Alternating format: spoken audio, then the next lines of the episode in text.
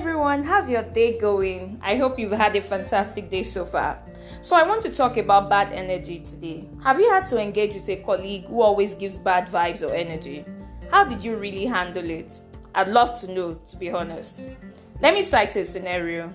I had an ongoing project, and while making efforts to ensure it came out successful, a colleague of mine comes to say, It does not make sense. Now, that stopped me in my track, to be honest, and I felt awkward about her remark. I paused for a while and prayed, asking the Holy Spirit for a way to handle this. I really felt bad about her remark, and I wasn't ready to give it back as well. But I also wanted to ensure that she wouldn't repeat the same thing again. Thankfully, or maybe thankfully, I would say, the Holy Spirit told me to keep quiet and continue my work. At 6 p.m., I checked myself and realized that I was no longer affected by her words so I could, you know, respond to her.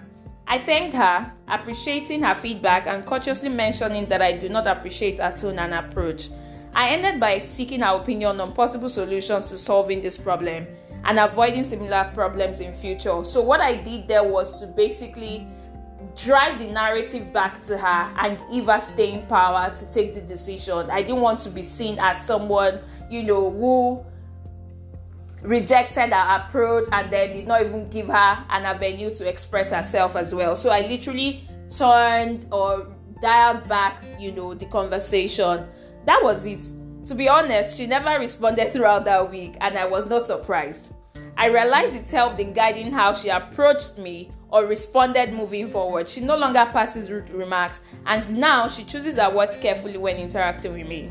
I know it takes a lot of self caution to do this, but it pays off when bad energy is ignored at its peak time. Always ensure or try to also provide possible solutions, especially for what triggered the behavior.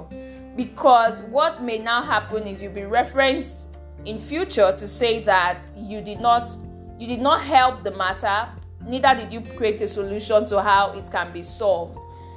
So basically, you may also want to try my approach of asking the Holy Spirit for guidance and support. He honestly always comes through for me. He comes through always. I hope this has helped you and you know may also help you realize your blind spots in managing difficult colleagues, you know, or triggering solution that that may cause, you know, rancor or anything within the office environment. Please manage your relationships carefully and be wise about it. I believe that there is no one, no matter how terrible they are, that cannot be approached, you know, courteously and that cannot be given, you know, guidance on how you'd want them to treat you. Everyone should be treated with respect, you know, and with courtesy, and everyone really can do this. It just takes self, you know, self, how do I put it now?